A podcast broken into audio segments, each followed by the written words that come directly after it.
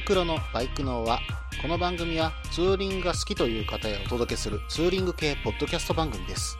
私のみならず皆さんのおすすめスポットやグルメイベントなどを紹介共有ができればと思っております。どうぞ皆さんよろしくお願いいたします。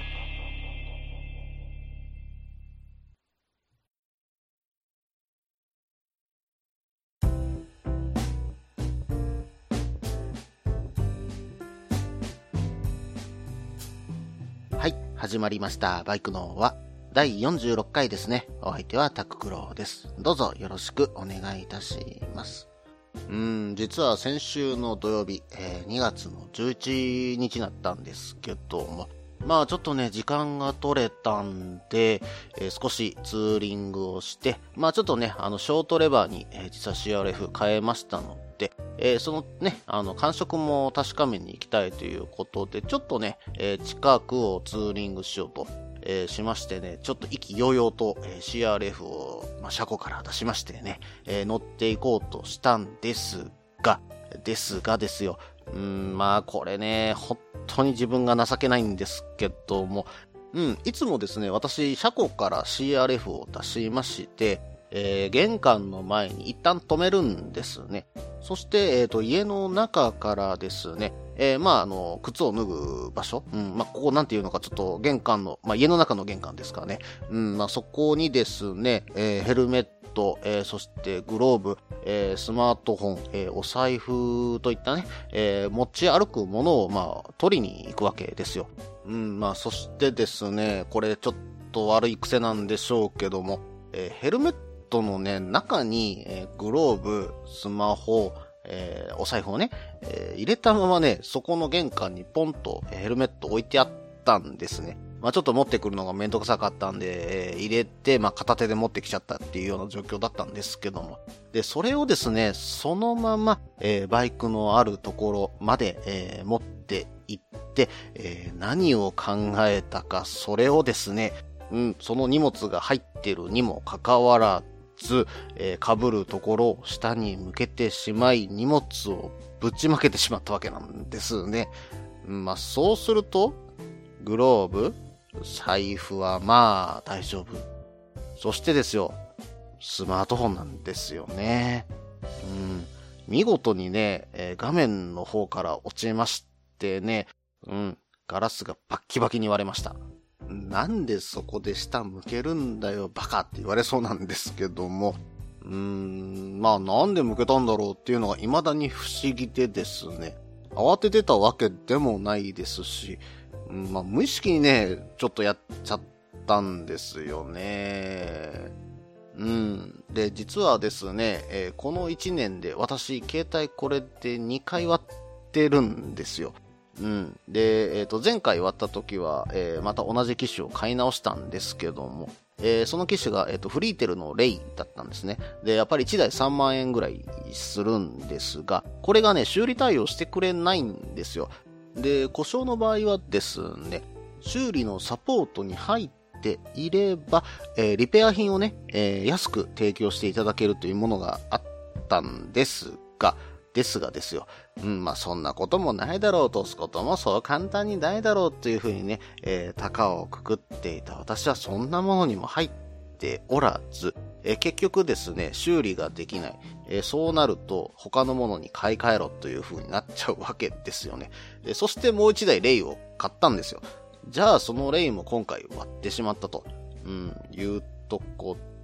まあ正直言ったら、うん、奥型に頭上がらず大反省ですよね。うん、まあただ携帯はね、ちょっとバキバキに割れちゃって結構危ない状態で、えー今ね、あのちっちゃい子供もいるんで、まあちょっとね、買い替えなきゃいかんな。でも、お小遣いもないなという中で、まあ今回はまたフリーテルのね、うん、まあめっちゃ安いですね。あの、プリオリー4をね、えー買わせていただきました。うん、まあ安い割にはね、えー、ツイッターもできるし、うん、まあ何かニュースを見るっていうこともできるし、あんまりカクカクも動かないんで、まあ気になる点はね、うん、まあ音かな。音質がちょっと悪い点と、うん、まあカメラかな。うん、まあ、それとあと指紋認証がね、えー、ないっていうのはちょっとめんどくさいかなとは思うんですが、まあ、その3点除けば、まあまあまあ、うん、まあちゃんと動いてくれてるし、まあ我慢できるレベルかなということで、えー、このスマートフォンで、えー、2年持たせなさいというふうに奥方から指令も出ております。うん、まあ、まさかね、あの、皆さんこんなことはないとは思うんですけども、あの、ヘルメットのね、え、中に何か物を入れたときは、えー、気をつけて、くださいね。はい、えー、それではね、コーナーの方に行きましょうか。ツーリングスポット紹介のコーナー。このコーナーは私、もしくは皆さんから投稿いただいたおすすめのスポット、穴場のスポット、自分しかいないけど自分が好きなスポットなどを紹介するコーナーです。うん。実はね、あのメールの方をだいぶね、あの振り分けさせて読ませていただいております。えー、中にはね、えー、実は1年ぐらいストックしてるというものも中にはあるんです。えー、この点はね、本当に皆さんご了承ください。さて、えー、それではね、今回のメールはですけども、えー、水木さんからメールの方いただきました。うん、水木さんといえばね、あの、以前紹介させていただきましたけども、えー、ツイキャスの方でね、アット水木という、えー、ツイキャスの方されています。毎週木曜日9時からの、えー、放送ですけども、これがですね、うん、非常に面白くてですね、私毎回聞かせていただいております。うん、本当に皆さんであの会話をしていくようなツイキャスですので、えぜひね、一度聞かれてみてください。それではね、あのメールの方読んでいきましょうか。件名、大滝城行ってきました。タククロさん、こんにちは。初めてメールを送らせていただきます。水木と申します。過去、ツイッターではいつもお世話になっています。以前、タククロさんのツイキャスでコラボ出演させていただいた際に、千葉のお城を見てきてとご依頼をいただいたので、えー、本田忠勝によって築かれた城、大滝城に行ってきました。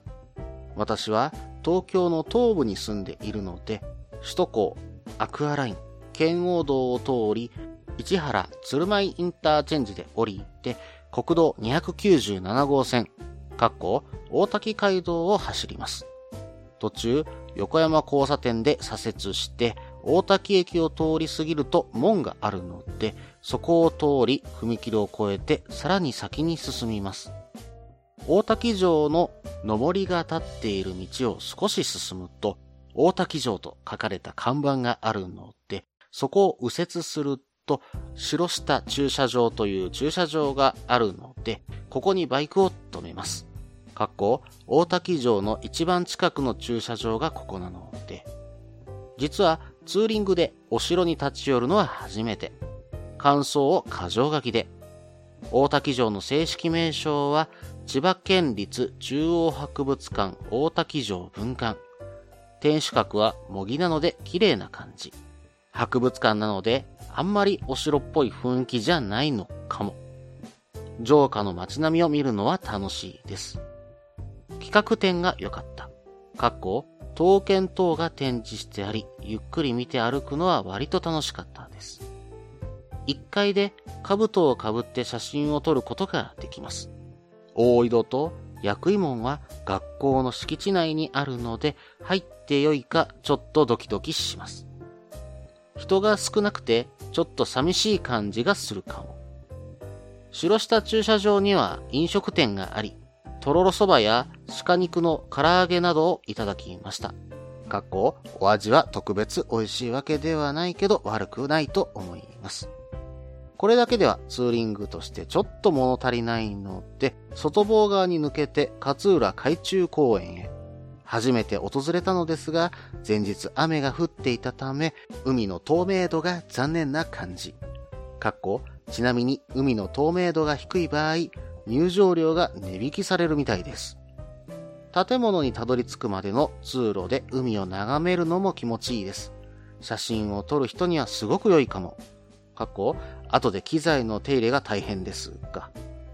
螺旋状の階段を降りていくとたくさんの窓があり、海の中の様子を見られます。透明度が低いのにかなりの数の魚が見えました。ちっちゃいハコフグとか可愛かったです。透明度が高い時に見たらもっと感動できそうなので裁縫しようと思っています。勝浦まで来たので勝浦漁港近くのお店で食事。店主が滑腹の良い気さくな方で初めて訪れるなら、今日のおすすめを聞いてみると素敵なものが出てくるかもしれません。この日訪れた時には、マグロがおすすめとのことだったので、お願いしたところ、目の前の漁港で揚がったマグロの大トロを出していただきました。とっても美味しかったので、帰り際にもう一度お礼を伝えたらにっこり笑ってくれました。店主のお友達がバイクに乗っているそうで、ちょっとやんちゃな話を聞いて笑ってたり、気をつけて帰ってね、と送り出していただき、心がほっこりした状態で帰途に着きました。私は千葉を走るのが好きなので、まだまだ紹介したいところはたくさんあるのですが、長くなってしまうので、またの機会に。長文乱文失礼しました。お忙しいとは思いますが、これからも配信頑張ってください。応援しています。追伸2016年中に送ると言いつつメール遅くなってしまってごめんなさい。まだ1月なのでどうかお許しを。みじくさん、メールの方、本当にありがとうございます。うん、実は以前にですね、えー、この番組のスピンオフ番組してやらせていただいているツイキャス番組、えー、タククロのレッツゴーカレージーキャスの方でですね、えー、水木さんにゲスト出演していただいたんですね。うん。で、その時にですね、うん、私の方がちょっとお願いしてですね、うん、まあ、あの、歴史上の人物で、本田忠勝、えー、本当に徳川四天王のうちで、私一番好きな武将なんですけども、うん、まあ、その武将が建てたお城を見てきてっていうことでね、えー、お願いさせていただいたところね、あの、心よく引き受けていただいて、えー、行ってきてくれた次第です。本当にありがとうございます。さて、えー、水木さんのメールのね、えー、中身を見ていこうかなと思ったんですけども、えー、そろそろね、前半の方が長くなりましたので、えー、これにて前半終了させていただきます。続きは後半です。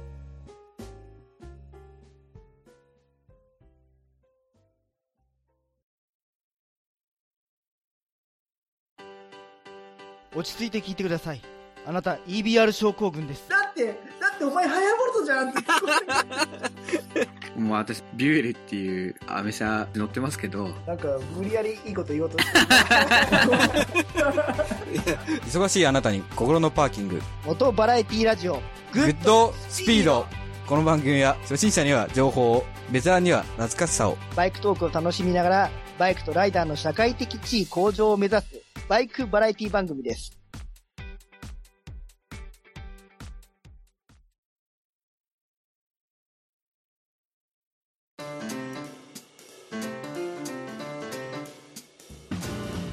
はい、ここから後半です。えー、後半はですね、水木さんのメールの内容をね、詳しく見ていこうと思います。うん。とりあえずですね、大滝城に向かうために、えー、東京の東部から首都高、そして、えー、アクアライン、えー、そして圏央道ですね、えー、こちらを通って、えー、市原鶴舞インターチェンジでね、うん、降りていったということなんですけども、うん、まあここでね、ちょっと気になるのはアクアラインですよね。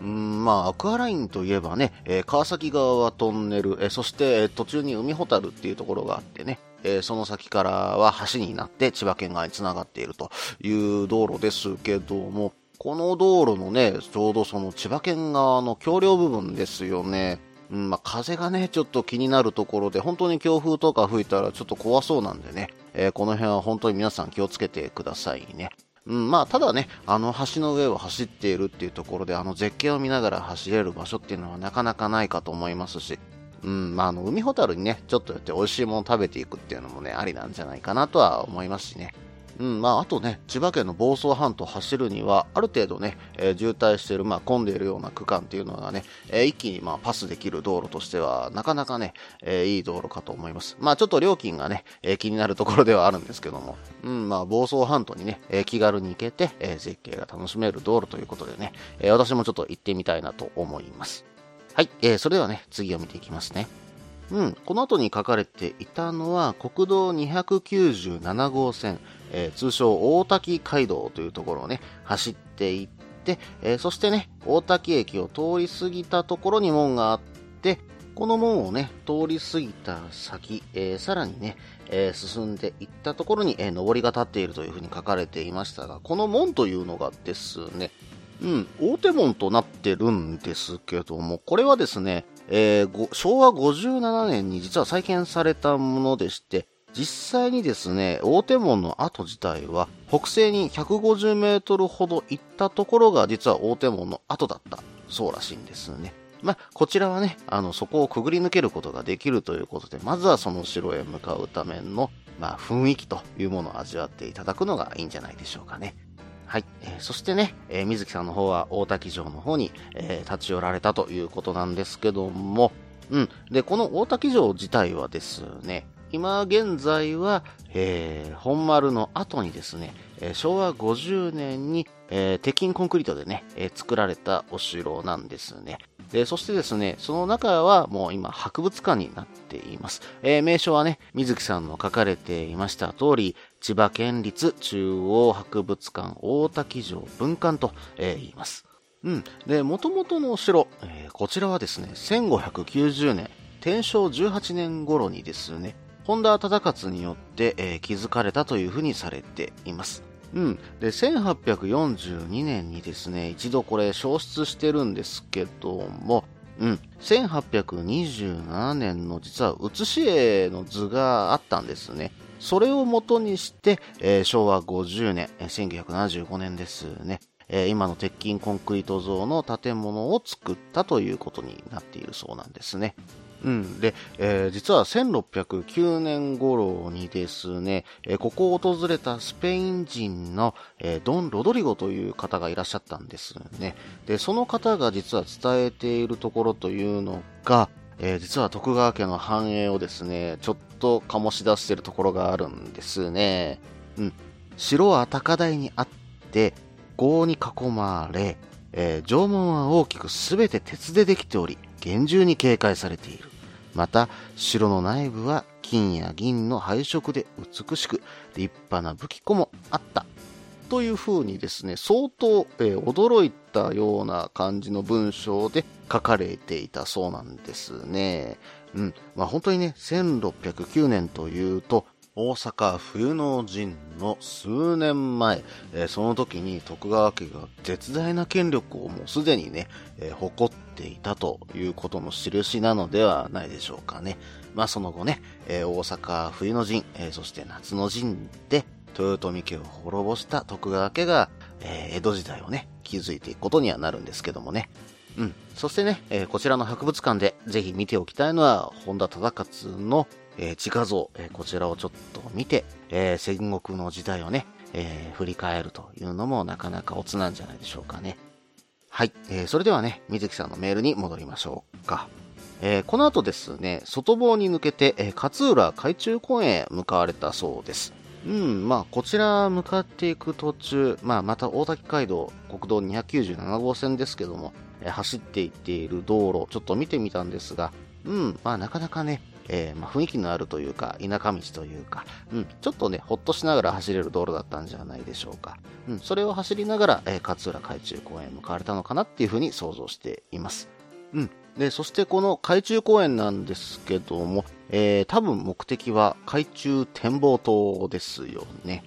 うん。海中に建ててある、えーまあ、建物の中から、えー海の中を覗く、まあ、そういった施設ですよね。うん。実は、あの、関西にもね、えー似たような施設が白浜にあってですね、私はまあそちらで、えー楽しませてもらったことがあるんですけども、うん、まあ普段ね、えー見れない、まあお魚が泳いでる姿っていうのがね、これで本当によく見えるんでね、え実はもう1時間ぐらいぼーっとできるようなね、え感じの場所だと私は思ってるんですけども、え皆さんどんな感じでしょうか。えーそこにね、多分餌付けしてるんだとは思うんですけども、本当にね、たくさんの魚が寄ってきて見ることできるんですよ。うん。で、ホームページでね、ちょっと調べてみたんですけども、どんな魚が見えるのかなというところで、えーまずはね、メジナ、えーそしてスズメダイ、うん。で、またはね、えーウツボとか、えードチザメとか、カワハギとかね、えー本当にたくさんの種類を見ることができるそうです。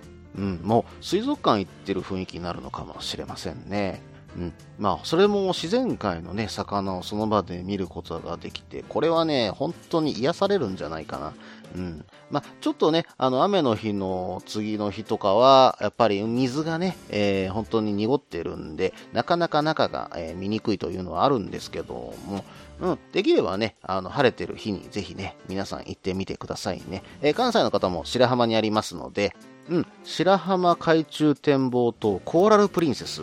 ですね。うん、こちらの方でね、えーぜひ一度行ってみてください。はい、えーそしてですね、この後、勝浦でね、えーマグロを食べられたということなんですけども、えー勝浦漁港のね、えー市場の近くということで書かれてたんで、多分ここじゃないかなということで、ちょっと調べてみたんですけども、勝浦港市場食堂カックラウというお店があるんですけどもね、えー多分こちらじゃないかなということでちょっと紹介させていただきますね。うん。このお店ですね、実はあの、勝浦漁港の場内に当たるような場所にありましてね、うん。まあ、トロ箱がね、行き交う光景が眺めることができて、えしかも漁港で食べてるような臨場感も味わえるお店としてね、えーなかなか有名なお店だそうなんですね。うん。で、おすすめはね、えー地魚の海鮮丼というものがあります。まあ、これどうも入ってきた魚の種類によって変わるそうなんですけども、えー春先にはね、えーカジキマグロ、キハダマグロ、ワラサ、メダイ、タコの刺身がてんこ盛りというようなね、うん、丼になってたりもするそうです。うん、まあ、あと、勝浦といえばね、やっぱり、カツオですよね。うん、で、このカックラウというお店、カックラウ丼というものがあるそうで、これがね、初ガツオのね、丼なんですよ。で、そのカツオのね、特有の臭みが全くないというようなね、えー実は刺身を使った丼なんで、これね、一度食べてみたらいいんじゃないかなうん。で、秋口なんですけどもね、これもしかしたらですけども、ちょっとね、春先のところぐらいしかちょっと調べられなかったんですが、秋口は脂が乗ったカツオ、この値だったらもうよだれものなんじゃないでしょうかね。うん、まあ、それはとんでもなく美味しいでしょうね。うんどなたかね、えー食べられたことのある方、ぜひね、あの、レポート送っていただければと思います。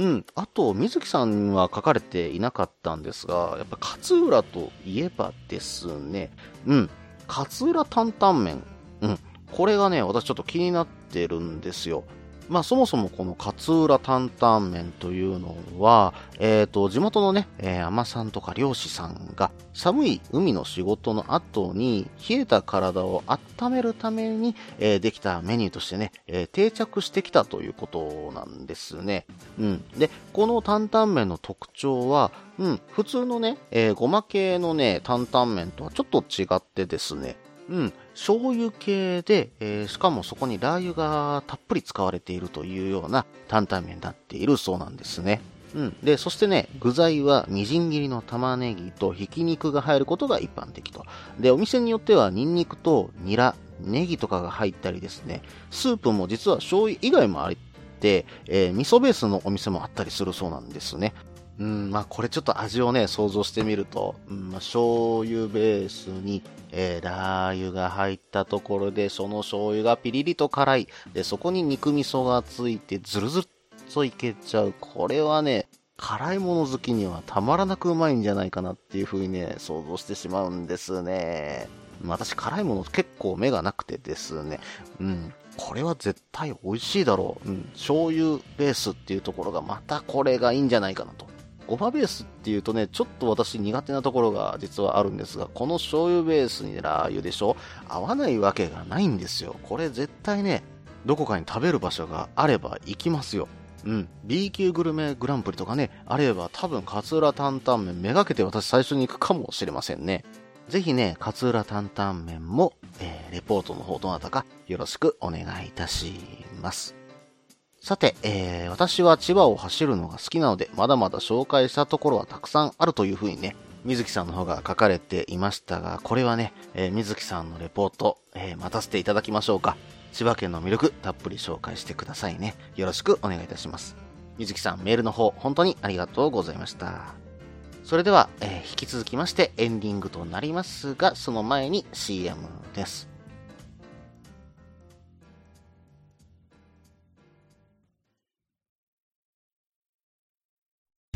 みんなでバイクの輪を広げよう。ツーリングスポットデータベース番組、バイクの輪は毎月2回程度不定期更新中です。皆さんよろしくお願いいたします。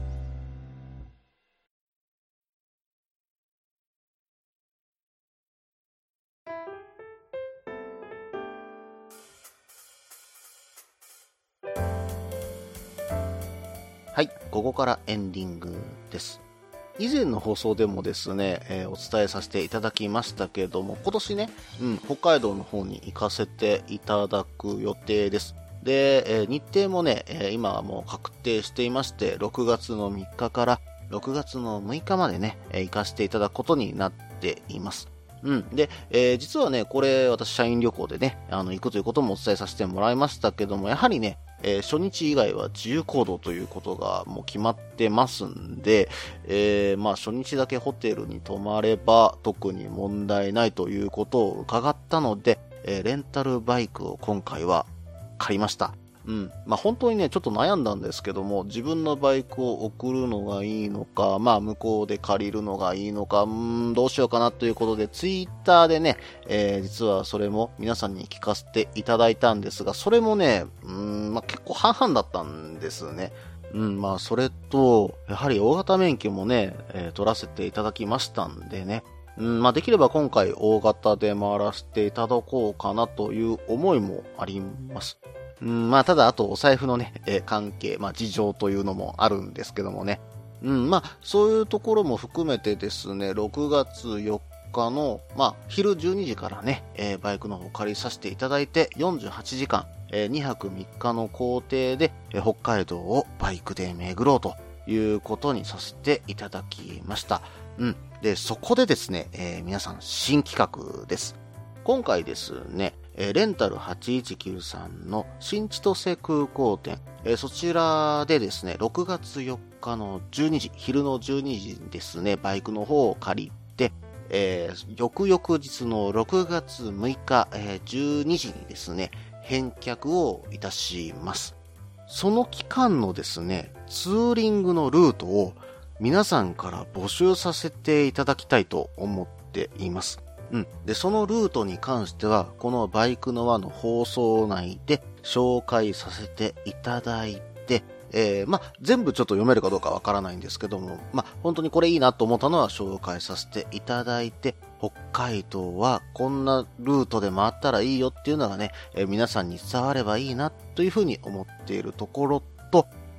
今回その中で、えー採用させていただいた一通で、私そのルートで北海道を回ろうと思います。そのレポート放送というのもこのバイクの輪の中でさせていただこうと思っています。うん。そしてですね、まあ、私そのルートで回らさせていただくにあたって、えーさらにこのメールを募集させていただくにあたってですね、うん、特にあの今まで行ったことある、ない、関係なしにですね、えー募集させていただきたく思っています。うん。ということはね、あの、本当に、えー地図上で見て、これ良さそうだな。うん。これ私行ってみたいけど、まだ行けてないんだよな。うん。で、こういう風なところ行けたらいいな、っていうようなね、えー妄想のルートでも構いません。ぜひね、えー皆さん送ってください。うん。そしてですね、えー採用させていただいて、うん、私がその回らさせていただいたルートを送っててくれた方には、うん、何かしらのね、えー、ちょっと、えー、お礼をね、差し上げたいかなとは、ちょっと今考えています。うん、まあ、そしてですね、この企画、まあ、当然私は楽しませていただきますけども、うん、まあ、それ以外にもですね、ちょっと理由があると思ってまして、やっぱりね、フェリーって行くっていうのは、やっぱそれなりの時間、そして余裕がないといけないっというようなね、やっぱり考え持たれてる方も、やっぱりいらっしゃると思うんですね。私もどちらかというとその口と思っています。ただですね、北海道のツーリングはやっぱり諦めたくない。うん、まあそうなってくるとですね、まあ飛行機で行って、レンタルバイク、もしくは陸送させたバイクを使ってね、うん、まあ回っていきたいなと思ってる方々も結構ね、いらっしゃると思うんですよね。うん、まあそれも2泊3日ぐらいでですよね。で、それから北海道、まあ次回は自分のバイクで行こう。例えば本当に、えー7日ぐらい休み取って行こうっていう思いもね、出てくると思うんですよね。まあそういったところの入り口、まあそういったきっかけになってくれればなっていう思いが私にはちょっと今回の企画、うん、あります。うん、今回のコーナー、北海道2泊3日の旅のコーナーということでさせていただきたいく思っておりますので、ぜひこのコーナーへの投稿よろしくお願いいたします。この番組では皆さんからのメールを募集しています。ツーリングスポット紹介のコーナーではおすすめのスポット、穴場のスポット、自分しかいないけど自分が好きなスポット、自分じゃいけないけど良さそうなスポットを教えてください。また、旅先グルメのコーナー、イベント紹介のコーナー、ツーリングアイテムのコーナー、温かいお便りも待っています。できる限りご紹介させていただきます。メールはブログの方にメールフォームを設置しています。もしくはツイッターで直接メッセージいただいても構いません。ツイッターはタククロで検索していただければ CRF の画像でわかるかと思います。ではお便りお待ちしております。と同時に今回第46回ですね。バイクのはこれにて終了となります。北海道2泊3日の旅のコーナー、こちらの方ぜひ皆さんご投稿よろしくお願いいたします。それではまた。